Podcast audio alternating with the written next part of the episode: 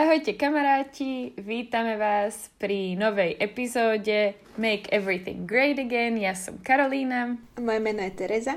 A dneska sa pozrieme na to, ako to vyzerá s procesom ohľadom útoku na Kapitol, ktorý sa odohral v januári, o ktorom sme už všetci veľa počuli, čítali a ak ste na tom rovnako ako my, tak už z toho máme všetci guláš, že ako to vlastne dopadne s tými ľuďmi, ktorí tam boli, ktorí sa na to podielali, či to bude mať nejaký väčší dopad, či už z toho spoločenského hľadiska alebo z toho politického. Takže dneska si to všetko pekne prejdeme dáme si dokopy, čo sa, ako prebieha vyšetrovanie ohľadom ľudí, ktorí sa na tom podielali, ale takisto aj čo sa týka kongresu, aké sú nejaké plány alebo neplány, čo boli možno plány a už nie sú plány. Ale rovnako ako vždycky si dáme na začiatku updaty a pozrieme sa na to, čo sa dialo za posledné dva týždne. Tak ja idem rovno na to. Začneme s očkovaním, lebo v Spojených štátoch to fičí a už je momentálne 50% Američanov zaočkovaných oboma dávkami. Biden si stanovil cieľ, že chce mať 70% zaočkovaných aspoň jednou dávkou do 4. júla, čiže 4th of July, ich najväčší sviatok, Deň nezávislosti. A sú veľ, na veľmi dobrej ceste. Zatiaľ je zaočkovaných prvou dávkou 62% ľudí takže vyzerá, že by to mohli stihnúť. Zároveň teraz e, ohlásili, že aby to stihli na 100%, tak zavedú nejakú agresívnejšiu očkovaciu osvetovú kampaň, takže som zvedavá, či budú nejaké ďalšie lotérie. Takisto tu mám jednu novinku o uh, asi najslávnejšej republikánke v súčasnosti Marjorie Taylor Greene, ktorá na seba opäť upozornila po viacerých vyjadreniach, v rámci ktorých, sa, ktorých prirovnávala akékoľvek opatrenia vyžadujúce nosenie rúška alebo teda očkovanie k holokaustu. Odsudil to vtedy aj Kevin McCarthy, ktorý je na čele republikánskej menšiny v snemovni. Takisto sme si pripomenuli rok od vraždy Georgia Floyda. Biden privítal rodinu Georgia Floyda v Bielom dome Takisto Biden vyzval na prešetrenie pôvodu koronavírusu po tom, čo sám doktor Fauci povedal, že nie je presvedčený, že sa vírus vyvinul prirodzene a že ten pôvod treba vyšetriť. Čiže všetky tie konšpirácie, respektíve všetky tie správy o tom, e, že to uniklo z nejakého laboratória, ktoré boli považované za konšpirácie a rôzne teórie, tak e, opäť sa o nich bavíme a bude sa to vyšetrovať oficiálne. Myslím si, že to už sme všetci uzavreli, nie? Že COVID prišiel z netopierej polievky. Či nejaké takéto veci figurovali chvíľku.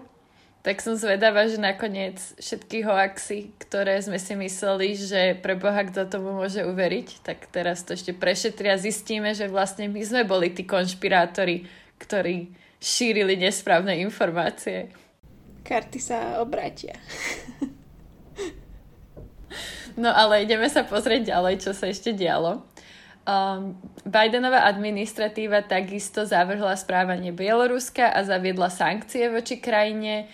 Celé sa to točí stále okolo toho, ako Bielorusko presmerovalo let Ryanairu z Aten do Rigi, aby zatklo bieloruského novinára, ktorý kritizuje Lukašenkov režim ak ste otvorili hociaké správy za posledný týždeň, dva určite o tom viete, takže Bidenová administratíva sa len teda pridala veľmi neprekvapivo k tej kritike. Zas a znovu sa nám zdvíha vlna návrhov zákonov pre obmedzenie a zákazu prístupu k interrupciám. Najvyšší súd dokonca bude riešiť priamu výzvu voči Roe vs. Wade. A zdvíha sa teda tlak aj na to, aby sa Biden k tejto téme vyjadril. Očakáva sa, že to, ako k tomu bude pristupovať, sa bude reflektovať v rámci rozpočtu na rok 2022. A to preto, že počas primárok sa Biden opakovane vyjadroval, že nesúhlasí s tým, aby pokračoval tzv. Hyde Amendment, ktorý zakazuje využívanie federálnych fondov pre interrupcie. Takže v momente, ak toto bude nejakým spôsobom tam zahrnuté, tak bude trošku jasnejší ten postoj, akým bude Biden pristupovať k tejto téme, ktorá je veľmi v súčasnosti rozoberaná. Teda nielen v súčasnosti, furt a stále dokola sa k tomu vraciame. Takže tak. No a Bidenová administratíva tiež pripravuje legislatívu, ktorá by značne mala uľahčiť legálnu imigráciu do Spojených štátov a rozšíriť možnosti pre príchod do krajiny. Kvôli opatreniam, ktoré zaviedol Trump, trvá momentálne dvakrát dlhšie dostať tú tzv. green card, takže táto legislatíva by to mala nejakým spôsobom veľmi uľahčiť a viac teda sprístupniť ten príchod do Spojených štátov. No a ešte poslednú novinku, ktorú mám pripravenú, je, že v Texase sa momentálne bojuje okolo zákona, ktorý má značne obmedziť prístup k voľbám. Napríklad zakasuje 24-hodinové hlasovanie alebo hlasovanie cez drive-thru. Takisto obmedzuje prístup k absentee ballots a zakazuje dočasné volebné priestory, ako sú napríklad strany a budky. Takže znova sa vraciame k tomu, že je naozaj teraz množstvo tých zákonov, ktoré sa snažia nejakým spôsobom obmedziť prístup k voľbám a nie len teda v Georgii, čo sme vám už teda detálnejšie predstavili, ale rovnako aj v Texase sa niečo takéto deje. Čiže naozaj ide o tie štáty, ktoré nejakým spôsobom sa presúvajú do tej modrej a nie je to úplne košer s tými republikánmi, ktorí tam figurujú. Určite si k tomu pustíte našu epizódku o volebných reformách. Tá bola celkom Presne poučná. tak. to si trošku pohľadkáme ego. Dobre sme ju spravili. No ale teraz už priamo veci sa môžeme presunúť a aby sme si všetci trochu pripomenuli, čo sa vlastne stalo, tak dáme len taký ľahký recap. No asi najdôležitejšie, že prečo vôbec došlo k nejakému uh, útoku, tak uh, bolo to kvôli tomu, že 6. januára malo dôjsť k spočítaniu a potvrdeniu hlasov voliteľov zo všetkých štátov a v podstate teda aj k vyhláseniu víťazstva Bidena počas spoločného zasadnutia snemovne a senátu. A zároveň v tej istej dobe, v ten istý deň vrcholila snaha e, prezidenta Trumpa otočiť výsledky volieb v jeho prospech, keďže od novembra tvrdil, že víťazstvo mu bolo ukradnuté. Až tak, že vlastne v tých dňoch pred 6. januárom e, verejne vyzval viceprezidenta Pensa, aby nepotvrdil výsledky, čo sa ukázalo ako e, vec, ktorú Pence nemôže spraviť, ale Trump si to nejakým spôsobom vyložil, že by to mohol. E, takisto Donald Trump požadoval od členov kongresu, aby namietali voči týmto výsledkom, čo v podstate môžu aj, a čo aj spravili. Takže naozaj sa snažil čo najviac e, do toho zasiahnuť až do poslednej chvíle. E, takisto bola 6. januára naplánovaná tzv. Save America Rally. Bolo to pre Trumpových podporovateľov, ktorí mu chceli takto vlastne vyjadriť nejakú podporu. Stretli sa tam vlastne ľudia z celých štátov a vystúpil tam aj samotný Trump.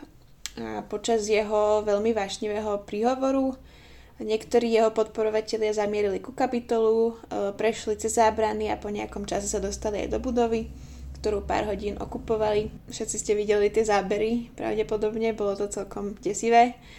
E, z kapitolu bol evakuovaný Mike Pence, aj e, niektorí členovia členky kongresu, iní sa museli schovávať aj so, svojim, so svojimi zamestnancami. A bolo to celé veľmi intenzívne. V dôsledku týchto udalostí zomrelo 5 ľudí, z toho 4 boli teda účastníci protestu, jedna žena bola zastrelená, jedna sa predávkovala a dvaja muži zomreli prirodzene, tam bola uvedená nejaká mŕtvica. E, riešil sa najmä, respektíve riešila sa najmä smrť policajta Briana Siknika, ktorý bol tým, tým piatým človekom a ten zasahoval proti útočníkom a Mm, podľa e, niektorých výpovedí svetkov bol udretý do hlavy s hasiacim prístrojom. Siknik zomrel až na druhý deň v nemocnici a podľa súdneho lekára bola príčinou umrtia mŕtvica. Okrem toho bolo teda 140 ľudí zranených, čiže asi takto nejako to vyzeralo. V dôsledku toho Samozrejme začalo vyšetrovanie na úrovni policie, na úrovni FBI a takisto boli nejaké pokusy vyšetrovať to aj na úrovni kongresu, ale o tom si povieme neskôr. Teraz sa pozrieme na to, na to civilné vyšetrovanie, ako to prebieha. Tak, momentálne je teda obvinených viac ako 440 ľudí a FBI stále po, pátra po ďalších. O, niektorí sa objavia vďaka tomu, že sa s tým chvália sami, ako už sme si párkrát spomenuli, keď napríklad jeden pán sa s tým chválil svojmu potenciálnemu randičku na Bumble. Alebo... Preč, prečo nie? nie jasne. Treba dať doby a ako veľa iných podstatných vecí. No a dokonca sa tým teda chválili alebo u zubára, alebo proste hoci kde, kde sa dá. Naozaj FBI vraj dostala viac ako 200 tisíc typov od rodinných príslušníkov, známych, kolegov a tak ďalej, pretože ukazuje sa naozaj, že tí, tí ľudia sa tým radi píšia a nie je to niečo, čo by chceli skrývať práve naopak.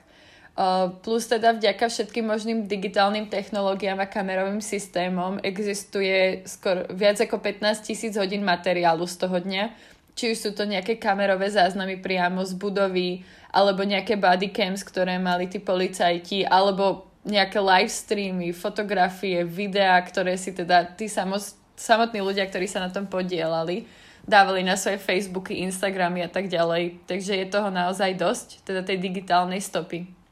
Dokonca teda už sa ukázalo, že v 90 prípadoch boli obžalovaní práve e, ľudia na základe ich vlastnej dokumentácie na sociálnych sieťach. Takže toto je niečo, čo naozaj asi to nastavenie mysle je úplne iné, ako mne by dávalo zmysel.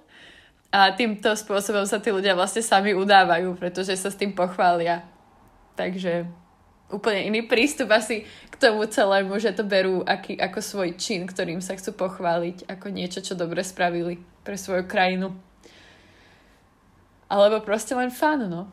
No a ďalšie zaujímavé fakty, ktoré som si teda pripravila, je, že pomerovo bolo mužov k ženám 7 ku 1, takže naozaj tam bola veľká prevaha mužov.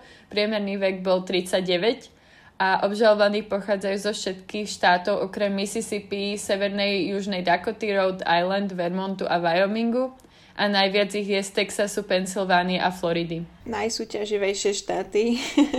Presne, není to úplne prekvapivé. No a obvinenia, ktorým čelia, sa dajú teda rozdeliť do takých troch skupín, kam môžeme zaradiť tých ľudí a akým spôsobom sa podielali na tých udalostiach. Prvá skupina je tá majoritná, tá väčšina ľudí, ktorí boli súčasnou útok, útoku. A to sú tí ľudia, ktorí vošli do budovy, nič nerozbili, nikoho nezranili, maximálne si teda spravili fotky alebo livestream a vyšli von. A do tejto skupiny naozaj spada veľmi veľa ľudí. Napríklad tam spadá aj Richard Barnett, to je ten pán, ktorý si spravil fotku v kancelárii Nancy Pelosi s vyloženými nohami na jej stole. Takže aj toto je stále kategorizované do tej prvej skupiny, že nikoho neohrozil, nič nepoškodil, proste prišiel, spravil si fotku, odišiel. Druhá skupina ľudí, to už sú tí, ktorí sa podielali na tých násilných útokoch a tí sú obvinení najmä z útoku na policajtov. Naozaj v tomto prípade tie útoky boli také dosť primárne, sa dá povedať, že žiadne ako veľké zbranie tam nefigurovali, sofistikované, ale boli to hokejky, tie bejsbalové palice, presne ten hasiaci prístor, strašne veľa sa tam ľudia mlátili pestiami, no ako také veľmi fyzicky, fyzické útoky by som povedala, priamo rukami, pestiami. no a tam teda spadá tá druhá skupina ľudí. Tretia skupina ľudí to sú ľudia, ktorí sú obvinení z plánovania celého toho útoku a práve táto skupina je pre FBI najdôležitejšia. Uh, väčšina z nich má spojenie s nejako, nejakou extremistickou skupinou, ako sú napríklad Proud Boys alebo Oath Keepers. Takže to sú naozaj tí ľudia, ktorí nielenže tam boli na tej udalosti, a dali sa, čo ja viem, zjať davom, ale to sú tí ľudia, ktorí to celé plánovali a ktorí mali ako keby pripravené to, čo sa bude diať. Takže tí sú tí najväčší problém, by som povedala. Čo sa ukazuje ako veľmi problematické je zistiť, kto čo v daný deň reálne urobil. Napriek tomu, že tej digitálnej stopy je naozaj veľmi veľa, ako už som hovorila, tak je problém zaradiť tie obvinenia a kto sa nakoľko na čom podielal. Napríklad zistenie, že či tí ľudia naozaj len teda vstúpili na uh, to územie tej budovy, alebo či niekoho tam ešte do toho kopli, alebo niečo v tom zmysle. Takže je to dosť problematické zistiť, že kto sa akým spôsobom podielal na akom útoku, nakoľko to bolo násilné a tak ďalej.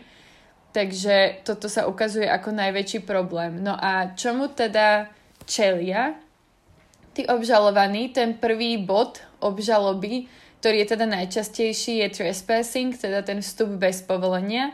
Problém je ale v tom, že takýto vstup je podľa zákona definovaný ako prekročenie a narušenie hranice tajnej služby. V kapitole však ale tajná služba nie je, je tam tzv. Capitol Police a tajná služba tam bola iba s Michaelom Mikeom Pencom, ktorého vlastne odviedli stadial. Takže ona tam bola len chvíľku a len s ním. Takže týmto spôsobom ten trespassing uh, oficiálne nezapadá. Druhé obvinenie, uh, ktoré je teda už závažnejšie, je útok na policajtov, ktorí riešia občianskú neposlušnosť. Čo je ale zaujímavé to, že ten zákon je z 60 rokov a vznikol na základe vlastne protestov Civil Rights Movement. No a teraz okolo neho je celkom kontroverzia, pretože bol dosť často využívaný pri protestoch Black Lives Matter na jar a momentálne teda sa proti nemu zdvíha veľká vlna protestov.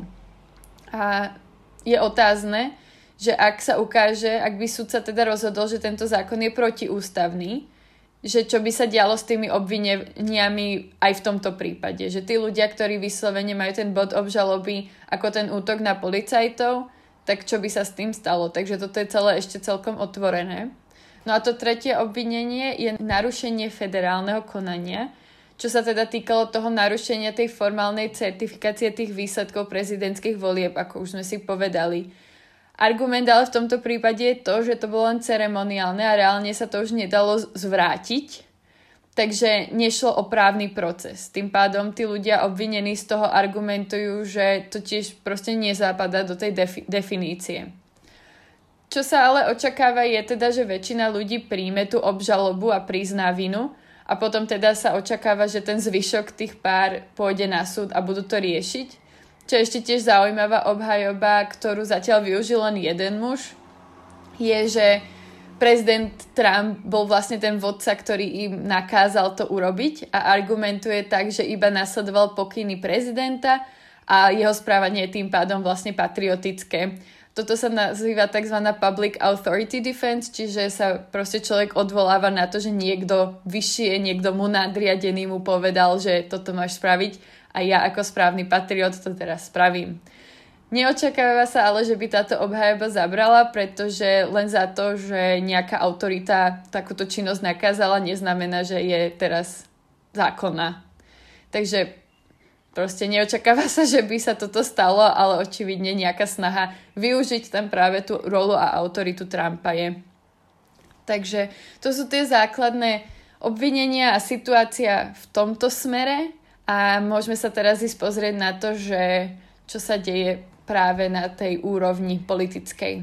Poďme na to. Ak by som sa ešte vrátila tak na nejaké dopady tejto udalosti tesne po, tak e, Nancy Pelosi, ktorá je vlastne na čele demokratickej väčšiny v snemovni, je tzv. Speaker of the House, tak ona vo februári ešte ohlasila, že chce predložiť návrh na vytvorenie nezávislej vyšetrovacej komisie, ktorá by sa pozrela na príčiny a dôsledky útokov na kapitol, takisto by tam boli nejaké odporúčania, ako sa vyvarovať niečomu podobnému. Takáto komisia už vznikla e, raz v histórii a bolo to teda z dôvodu snahy prešetriť útoky z 11. septembra. E, volala sa 9-11 Commission bola ustanovená v roku 2002 a po približne roku bol zverejnený detailný report ich vyšetrovania. Počas toho vyšetrovania sa objavili nejaké kontroverzie, najmä ohľadom stretu záujmov vyšetrovateľov, ale naozaj pri vzniku tej komisie obidve strany podporovali jej vznik a určite to nepripomínalo uh, tú situáciu, ktorá je teraz, že sa v podstate ten vznik nezávislej komisie stal politickou otázkou. Spočiatku e, boli republikáni e, v pohode so vznikom takejto nejakej komisie a teda e, podporovali ten vznik obe strany. Taký senátor Lindsey Graham sa dokonca aj na Fox News vyjadril, že je v podstate za. Akurát ten vznik sa odkladal kvôli stále prebiehajúcej debate o jej podobe Finálny plán bol nakoniec vytvoriť komisiu pozostávajúcu z desiatich ľudí, kde by každá zo strán nominovala svojich 5 vyšetrovateľov. Mala za cieľ prešetriť udalosti a vypracovať report o útoku a teda aj nejaké odporúčania, ako zabezpečiť kapitol. Akurát teda to trvalo 3 mesiace. 19. mája sa malo v snemovni hlasovať o schválení plánu, no v ten, e, deň predtým ohlásil Kevin McCarthy, ktorý je na čele republikánskej menšiny v snemovni, že návrh nepodporí. Krátko po ňom to povedal aj e, Mitch McConnell, ktorý je na čele senátnej menšiny republikánskej. E, z hodou okolností to obaja urobili po tom, čo bývalý prezident zverejnil vyhlásenie, v ktorom varoval jeho kolegov v kongrese, aby nenaleteli na pascu demokratov. Vyslovene to nazval takto. A súčasťou toho vyhlásenia bola aj veta, že dúfam, že Kevin a Mitch počúvajú. Takže... Keby mal niekto nejakú naivnú predstavu, že Trump už nefiguruje v politike a že už sme sa ho zbavili a už bude pokoj, tak sa stále znova a znova ukazuje, že celá republikánska strana ešte dosť často na ňo reaguje, pretože musí, chce. No, proste je tu stále s nami, jak Fantomas. Aj vždy bude. No, hej no, už, už. post-Trump éra už sa nedá vrátiť späť. To už je jak jadrové zbranie, to už musí prísť len niečo horšie, lebo už sa toho nezbavíš.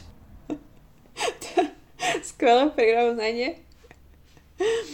No ale teda akože prirodzene e, sa obaja podvolili tomu, čo tvrdil a zároveň okolo toho si vytvorili nejaké svoje argumenty Tie sa točili okolo toho, že vyšetrovanie nezahrnie iné formy politického násilia, narážajúc na protesty v lete, ktoré sa niekedy zvrhli do uh, násilnosti. Točili sa okolo toho, že tá komisia nepomáha k zmierneniu napätia uh, a to, že sa tým budeme ďalej zaoberať, tak to proste nepomôže tej spoločnosti. McConnell povedal, že si nemyslí, že ďalší vyšetrovací orgán objaví nejaké nové skutočnosti, nad rámec toho, čo vlastne vyplýva z nejakého vyšetrovania FBI policie. Takisto spochybnil jej nezávislosť, že myslia si proste, že pokiaľ to je zo strany demokratov ten návrh to ustanoviť, tak e, to automaticky znamená, že demokrati si nejakým spôsobom tam zakorenia e, nejakú moc v rámci toho. Samozrejme, že uh, z tohto celého vyplýva, že pre republikánov nie je výhodné upozorňovať na to, čo ich bývalý prezident spôsobil. On sám to nechce a vie im to nadiktovať. Takisto by teda potenciálne výsledky vyšetrovania, kebyže teda trvá tak cca rok, ako pri tej 9-11 Commission, tak e, tie výsledky by mohli ohroziť ich šance v midterms budúci rok, takže je úplne prirodzené, že e, tá pozícia je odmietavá. S nemohňou e, tento návrh prešiel s podporou všetkých demokratov a 35 republikánov.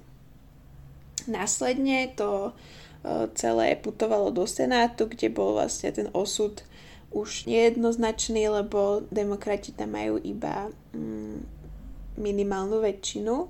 Na poslednú chvíľu za ustanovenie komisie lobovala aj mama Briana Siknika, či je toho policaj, ktorý na druhý deň útoku zomrel v nemocnici. Stalo sa to, čo sa dalo očakávať, že republikáni v Senáte využili filibuster, aby zablokovali vznik tej nezávislej komisie. Demokrati by ho dokázali prelomiť so 60 hlasmi a dostali sa k 54, keďže ten návrh podporilo ich 6 republikánskych kolegov. Boli to ľudia, ktorí sú um, dlhodobo kritikmi Donalda Trumpa. Bol tam taký Mitt Romney alebo Susan Collins a Liza Murkowski. Proste ľudia, ktorí sa považujú za takých trošku nezávislejších od vplyvu Donalda Trumpa. Ktorých tu opakujeme stále do kolečka chudákov. Aký majú ťažký život. Ako moderate republikáni v súčasnosti. Dopadnú jak Liz Cheney. Vyhodia ich. Hej. Na vysvetlenie. Pošli ich kade ľahšie. Takže ten návrh naozaj podporil, lebo 6, 6 kolegov republikánskych a uh, ostatným Chuck Schumer, ktorý je na čele demokratickej väčšiny, odkázal, aby sa hambili. Ostatní demokratickí senátori volali po zrušení filibastru, samozrejme teda volajú po ňom stále.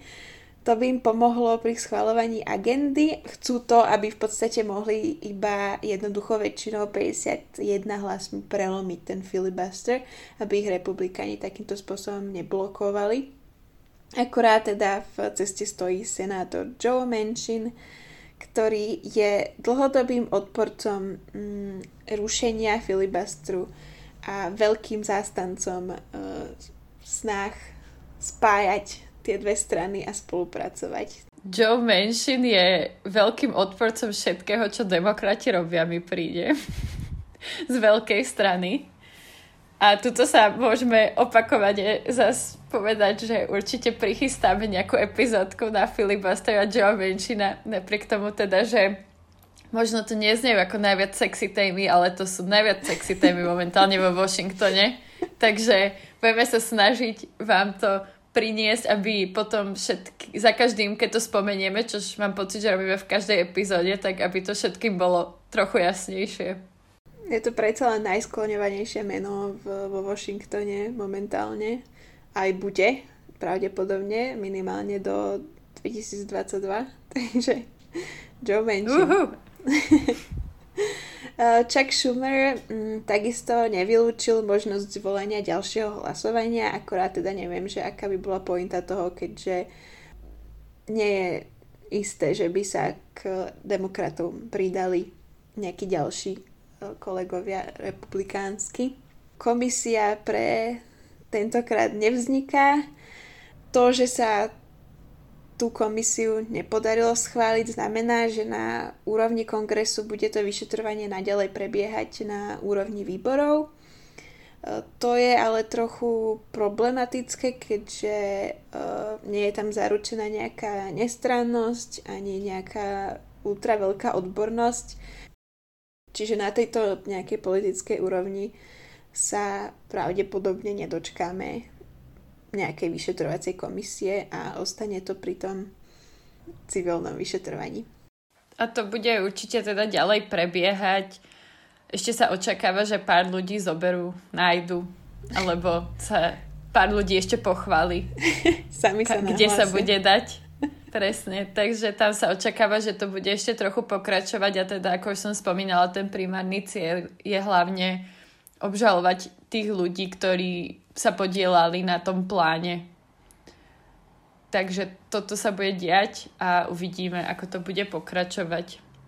Tým pádom sa môžeme teraz presunúť e, k, našej, k našemu stálemu segmentu e, nejakých noviniek, ktoré nás pobavili, prekvapili a chceli by sme ich zdieľať medzi sebou navzájom a teda aj s vami. A dúfame, že vás trošku rozosmejú na záver. Ktoré sú zábavnejšie ako tie novinky na začiatku. Takže uh, predávam ti slovo, ak by si chcela začať. Tak môžeme sa do toho pustiť. Ja nadviažem jednou novinkou, ktorá sa vlastne týka toho, čo sme spomínali v poslednej epizóde a teda, že sa plánujú, konajú sa oč- tzv. očkovacie lotérie, kedy za to, že sa ľudia prídu zaočkovať, môžu vyhrať nejaké sumy peňazí, nejaké ceny. A jednou z nich bola teda výhra milión dolárov a tu vyhrala 22, 22-ročné dievča v Oháju. Takže už máme prvého výhercu, teda výherkyňu v miliónovej lotérii očkovania. Podľa mňa celkom v pohode deal, že dostaneš vakcínu a ešte aj milión dolárov k tomu. Takže máme prvú výherkyňu, ktorá si vraj myslela, keď jej zavolali, že je to vtip. Lebo to by som si asi aj ja myslela, keby že mi to ja. niekto povie. ale myslím si, že celkom akože ešte vyjde z korony celkom pozitívne. Hm? Ja ešte, uh, ak môžem, tak doplním túto novinku, lebo som uh, zistila, že súčasťou tej lotérie je aj uh, druhá lotéria pre tínedžerov od 12 do 17 rokov, ktorí keď sa teda nechajú očkovať, tak budú zaradení do súťaže o E, vlastne štipendium, ktoré by pokrylo celú ich e, vysokoškolskú kariéru, takže veľké veci. A už sa takto podarilo jednému mladému mužovi toto vyhrať, takže podľa mňa super nápad. Takže nie len vakcína na COVID, ale vakcína aj na student debt. Tak. V poriadku. Ďalšie novinky, ktoré som si ja našla, sa týkajú New Yorku, štátu aj mesta. A týkajú sa teda volieb. Jedna je teda na pozície guvernéra New Yorku a druhá je na pozíciu starostu New York City. No a tá prvá je teda s tým guvernérom a tam už sme si predstavovali nejakých kandidátov v predchádzajúcich epizódach, ale jedným, jedným z nich je aj syn Rudyho Giulianiho, Andrew, ktorý je postavička veľmi obdobná jeho otcovi, alebo ako by som to povedala. Jablko nepadá ďaleko od strom. Presne tak, o, veľmi zaujímavá postava. A našla som si len fun facts, ako napríklad to, že tvrdil, že je profesionálny golfista, čo sa ale ukázalo, že vraj nie je. Neviem, prečo by toto si niekto vymýšľal, ale dobre. No ale zaujímavé je, že bol súčasťou golfovej reality show a v tej golfovej reality show ho všetci jeho tam spolu contestants ho dosť hejtovali. Čo mi príde ako zaujímavý fakt, lebo myslím si, že je veľmi špecifický typ osoby, ktorá by sa prihlásila do golfovej reality show a ešte ak vás aj tam nemajú radi, tak to už asi hovorí niečo samo o sebe. No a taktiež ešte jeden zaujímavý fakt je, že má 35 rokov a v rozhovore pred pár dňami tvrdil, že už 33 z toho je v politike. Takže neviem úplne, čo všetko sa zarátava do politickej kariéry. Či to je to, že váš rodič kampaňoval a vy ste tam boli ako dvojroční, ale tak podľa Andrewa Giulianiho asi áno. Takže som zvedavá, jak sa to bude ešte vyvíjať, tieto voľby. A podobne zaujímavé zoskupenie ľudí máme aj vo voľbách, teda na kandidáta starostu, New Yorku, kde je napríklad aj Andrew Yang, ktorého sme spomínali v našich prvých, prvých epizódach, keď sa ešte týkali len prezidentských volieb. A on teda kandidoval za prezidenta. Presne tak. Ja, hej, aby to bolo, nebol tam len nejaká vedľajšia figurka, hej, hej, Andrew Yang kandidoval za prezidenta, mal taký odznačik, že math a všetci si robili srandu, lebo vždycky mal úplne najmenej času na každej debate.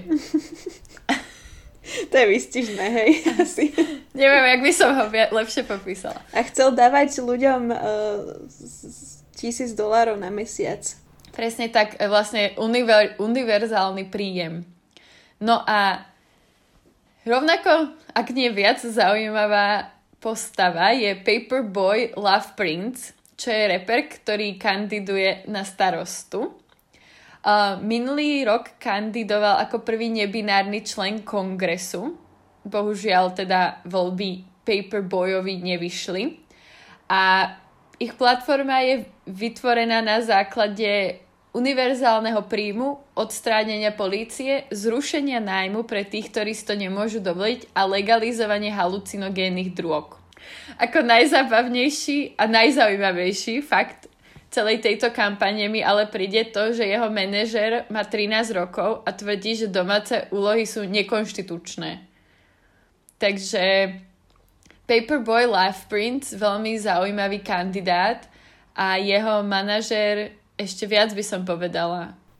Taký kvalitný materiál pre nejaké strašenie na Fox News, že kam to, kam to smeruje demokratickou... Umelec z Brooklynu a jeho 13-ročný manažér a pre mňa akorát tak instantná depresia, že čo som ja robila v 13 a čo robím teraz. že ešte ne, nemenežujem kampane. Nuž, ako uvidíme, kam sa dostane Paperboy Loves Prince. Dúfam, že si to dobre povedal. Hej, Paperboy Love, Love Prince. Prince. Ešte ho pod, podporí ho AOC, ho endorsne. No a bude. A bude mayor. No ja musím, ja si neodpustím takú trošku nerdovskú um, novinku, lebo je podľa mňa veľmi dôležitá a budem sa snažiť ju podať tak zrozumiteľne a kasa štátu Nevady, kde miestnou legislatívou prešiel zákon, ktorý by vlastne presunul ich caucus na úplne prvé miesto vlastne v rámci štátov.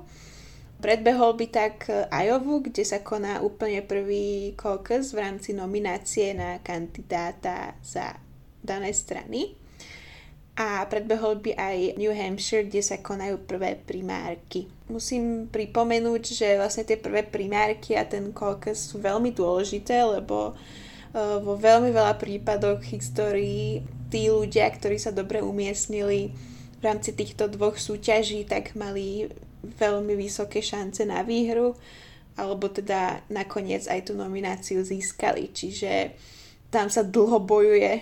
Až na to, že tento rok ma napadlo, že bol Pete a Bernie Sanders. No, no, no. Tento rok to určite nevyšlo tak, ako to malo.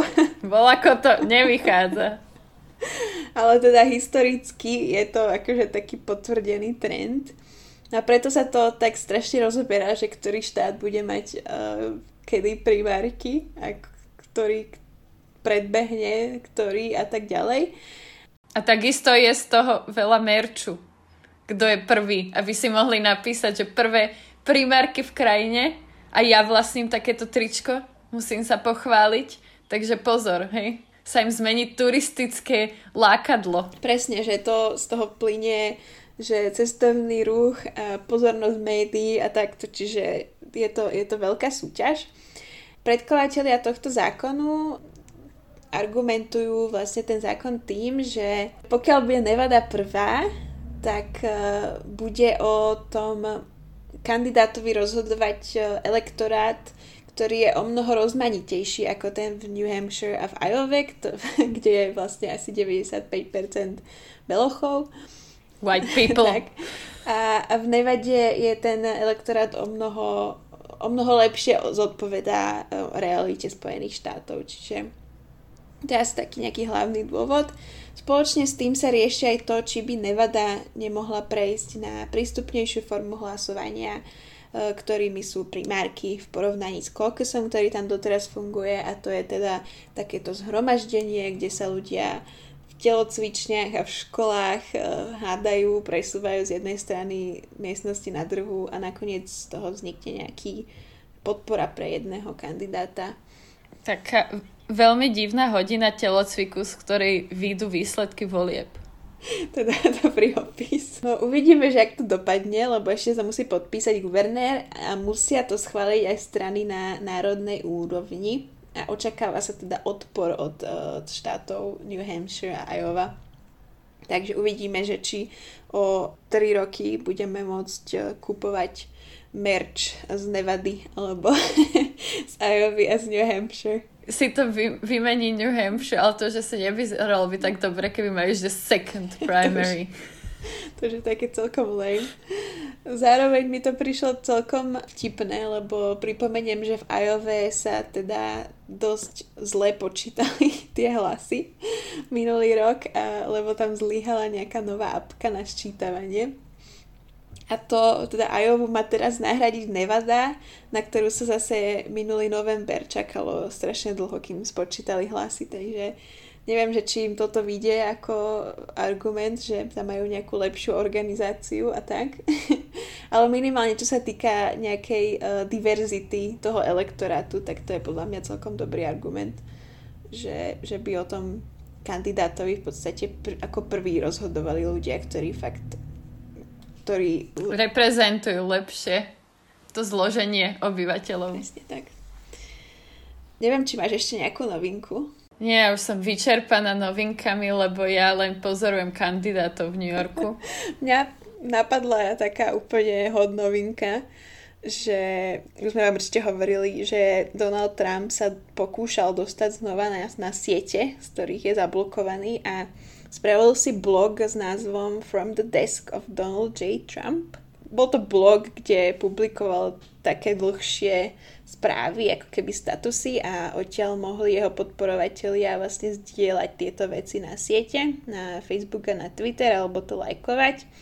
No a vlastne včera oznámili, že ho rušia, že, že to nemalo proste úspech a už sa neobnoví. Očividne Trump nemá mať viac znakov, ako je povolené na Twitteri. Potom už to nemá taký ring do toho, jak keď to má iba tých pár charakterov. Keď sú to veľké správy, tak vlastne potom ľudia sa na tým moc zamýšľajú, že čo to tu mele. Hej, no akože to boli také pár riadkoveň. A teda uh, oni tvrdia, že to bol proste nejaká, nejaký pokus a súčasť nejakej snahy dostať Trumpa znovu na nejaké siete.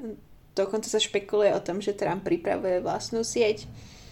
Akurát teda sa objavili aj také informácie, že to stiahli kvôli tomu, že sa to nesledovalo, no, takže kto vie. Že by ďalší biznis plán, ktorý nevyšiel Trumpovi? Trošku si kopnem Kopni ešte. Si. Takže týmto by som asi ukončila naše, naše rozprávanie tohto epizodové.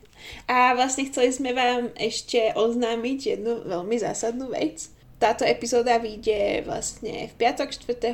júna a až do 6. júna do nedele máte možnosť za nás zahlasovať. Pokiaľ si myslíte, že sme najlepší autorský podcast, ktorý počúvate.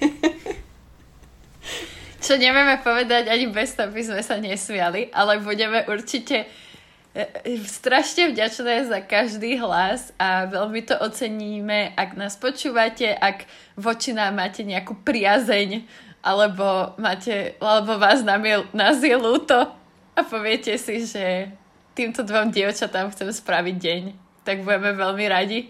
A všetky informácie o tom, kde to spraviť, ako to spraviť, dáme na naše sociálne siete. A tak za každý hlas budeme veľmi vďačné a aj určite vám aj osobne a neosobne, hoci ako ak chcete, poďakujeme.